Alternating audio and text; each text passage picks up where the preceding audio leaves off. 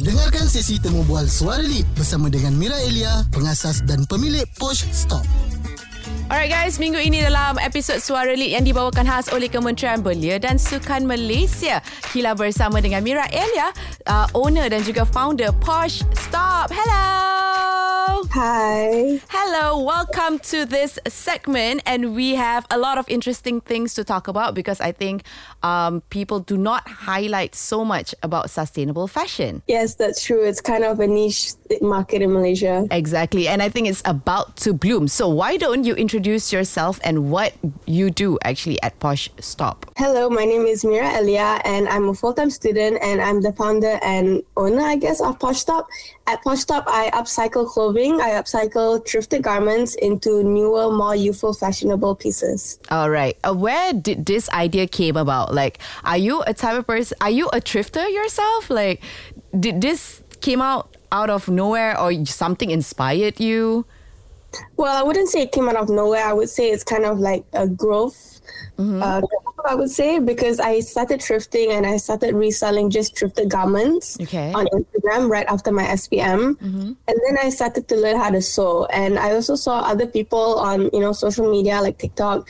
They take their old stuff and make it into something new. Mm-hmm. And since I already have all the access and I know where to thrift and all of that, mm-hmm. like I just connected the dots together, and it made sense to work on old stuff. Nice, that's amazing. Are you are you gonna share with me the sources and places where you get all these trips or or it's going to be your own uh, little secret black book that you're going to keep close to yourself I can share. I can share. I mean, it's just bundle je lah. yeah, I know, but that certain people they don't want to share. You know, they'll be like, no, because this is like my my place. I get all the cool stuff from this place. So if I tell the world, the world is gonna get all the cool stuff and not me. I mean, to me, it's sort of a luck thing, and you also have to be really corrupt go. Okay. Because if you go, you know, if you don't go too often, then all the good stuff will be gone. Obviously. Really? Uh, yeah. I mean, like, because everything is one on one on one, right? You know, there's only one item Yeah, that yeah. You might like. Mm-hmm. So if you go tomorrow and I go today, I'm gonna buy it, and you you, can't find it tomorrow. You know what I mean? Yeah, true, true, exactly. Okay, but like you have to be really like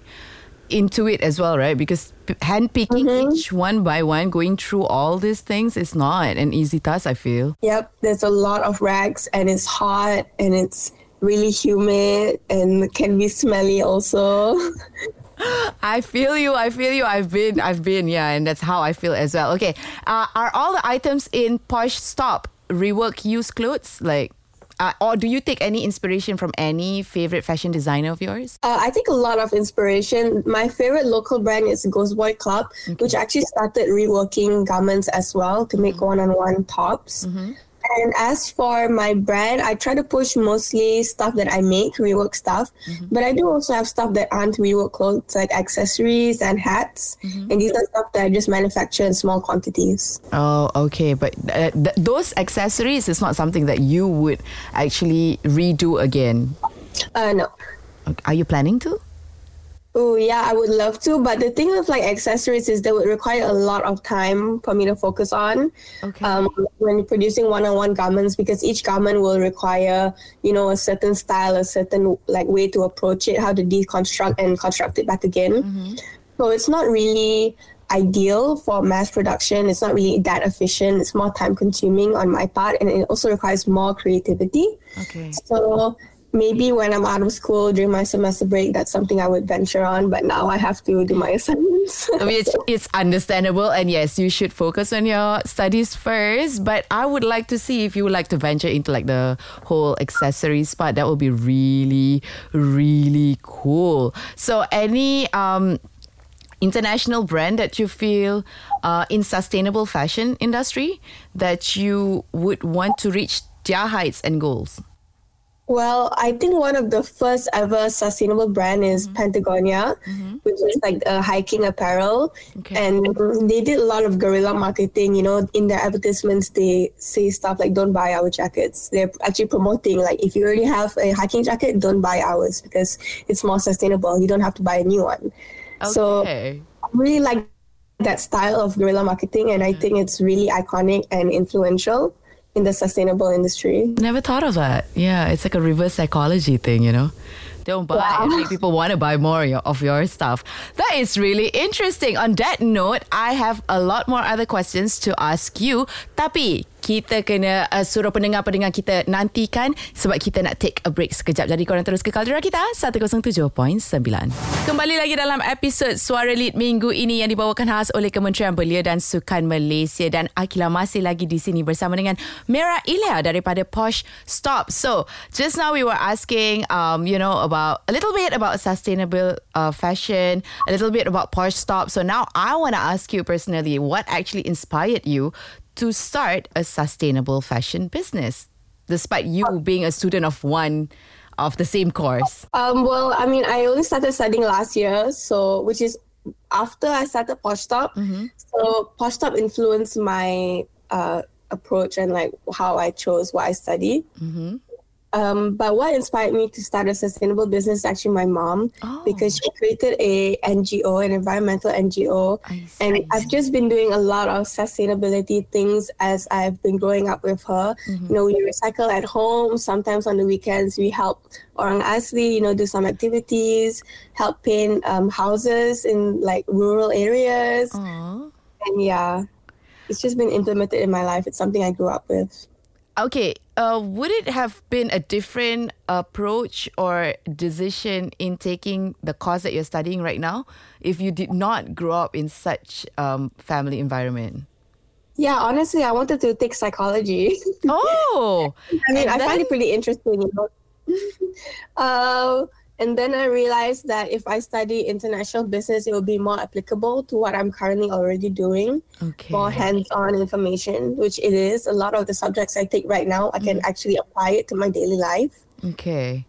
Wow, interesting from psychology to that is like a very big gap, you know. And okay, like you you're lucky in the sense that you've grown up in um um with all this awareness, like you said, you've recycled, and even on weekends, you'll help people um, doing NGO works. So, how do you think can you inspire the youth to actually start doing, especially those who are not from the same um, home environment like you? You know, probably I think there are still many people out there that is not aware about other than recycling. You know, uh, glasses, bottles, papers, and all that. What do you think? Um, I think it's just awareness that's important.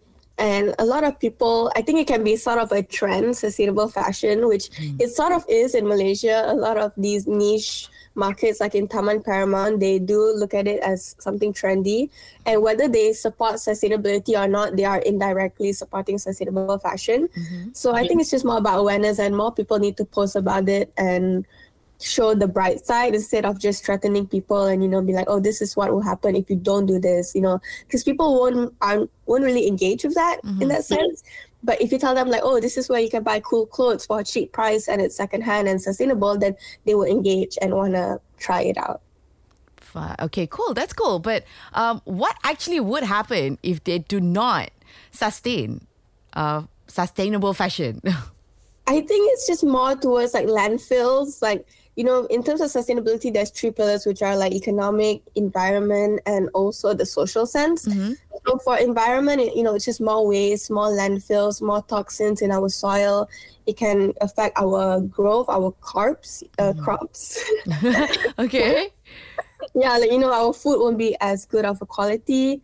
Um, and then for the social point, like people in Bangladesh who work at Zara and H and M, you know, they don't get fair wages. Yes. They get health risk because the environment is toxic. You know, all the chemicals and all the dyes that go into the clothing, and they smell it every day, and they have long term health effects.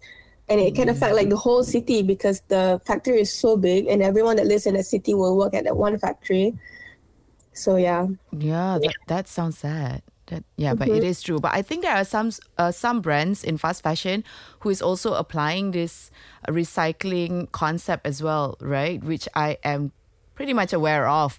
But I think it's much better if you go to the roots and the source of it, which is through thrift shop. And as a youngster yourself, who started this, and you know, how are you going to um, influence youngsters as well out there to start shopping at a thrift shop instead of like a fast fashion shop? Because fast fashion shop they they produce in mass um, quantity you know and it's very hard for you to to slow down the process or even stop the process altogether. So how would you actually um, call out the youngsters out there and like you know tell them like hey bundle items are good too you know?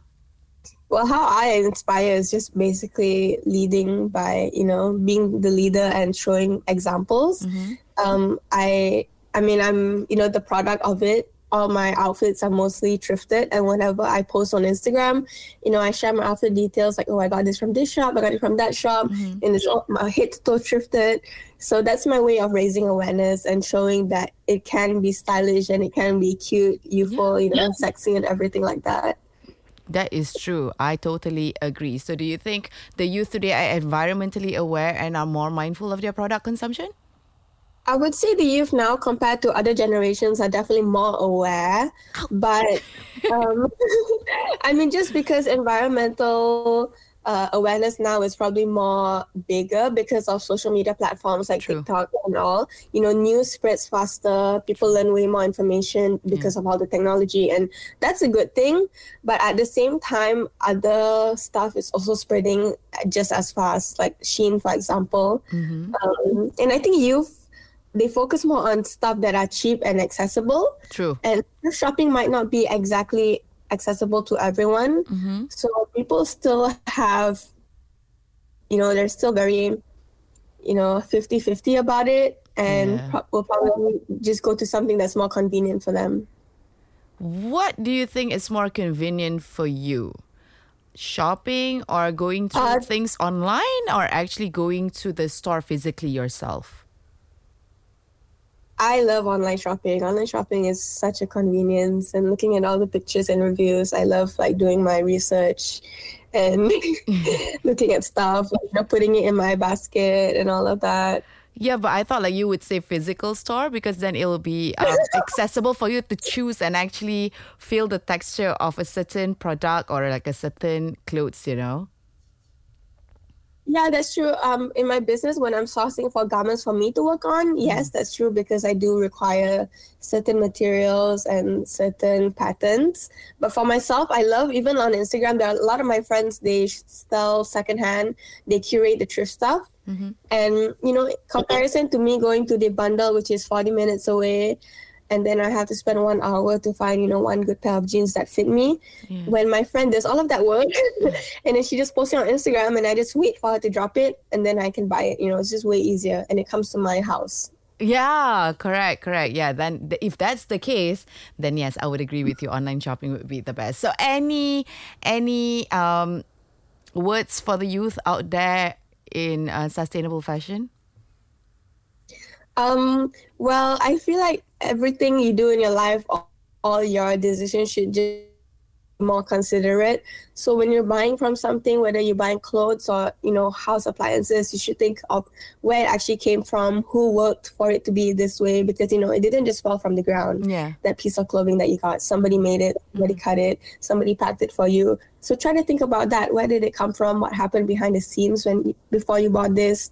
You know, is where is it from? China, Malaysia, and just generally be more considerate and have more empathy for people around you because your decisions have a bigger impact than you think they do.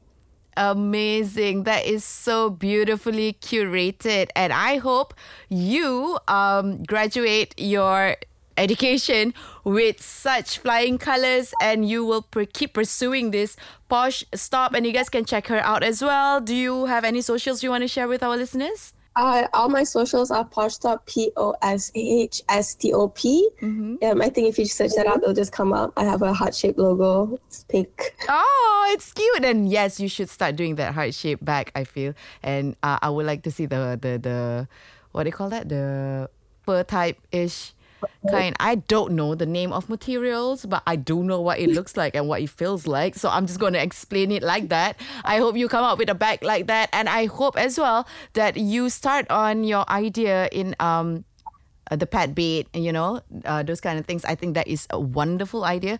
You should start doing on it. And I would like to thank you so much for willing to spend your time with us and share all this information, which is inspiring, I feel, towards the youth out there.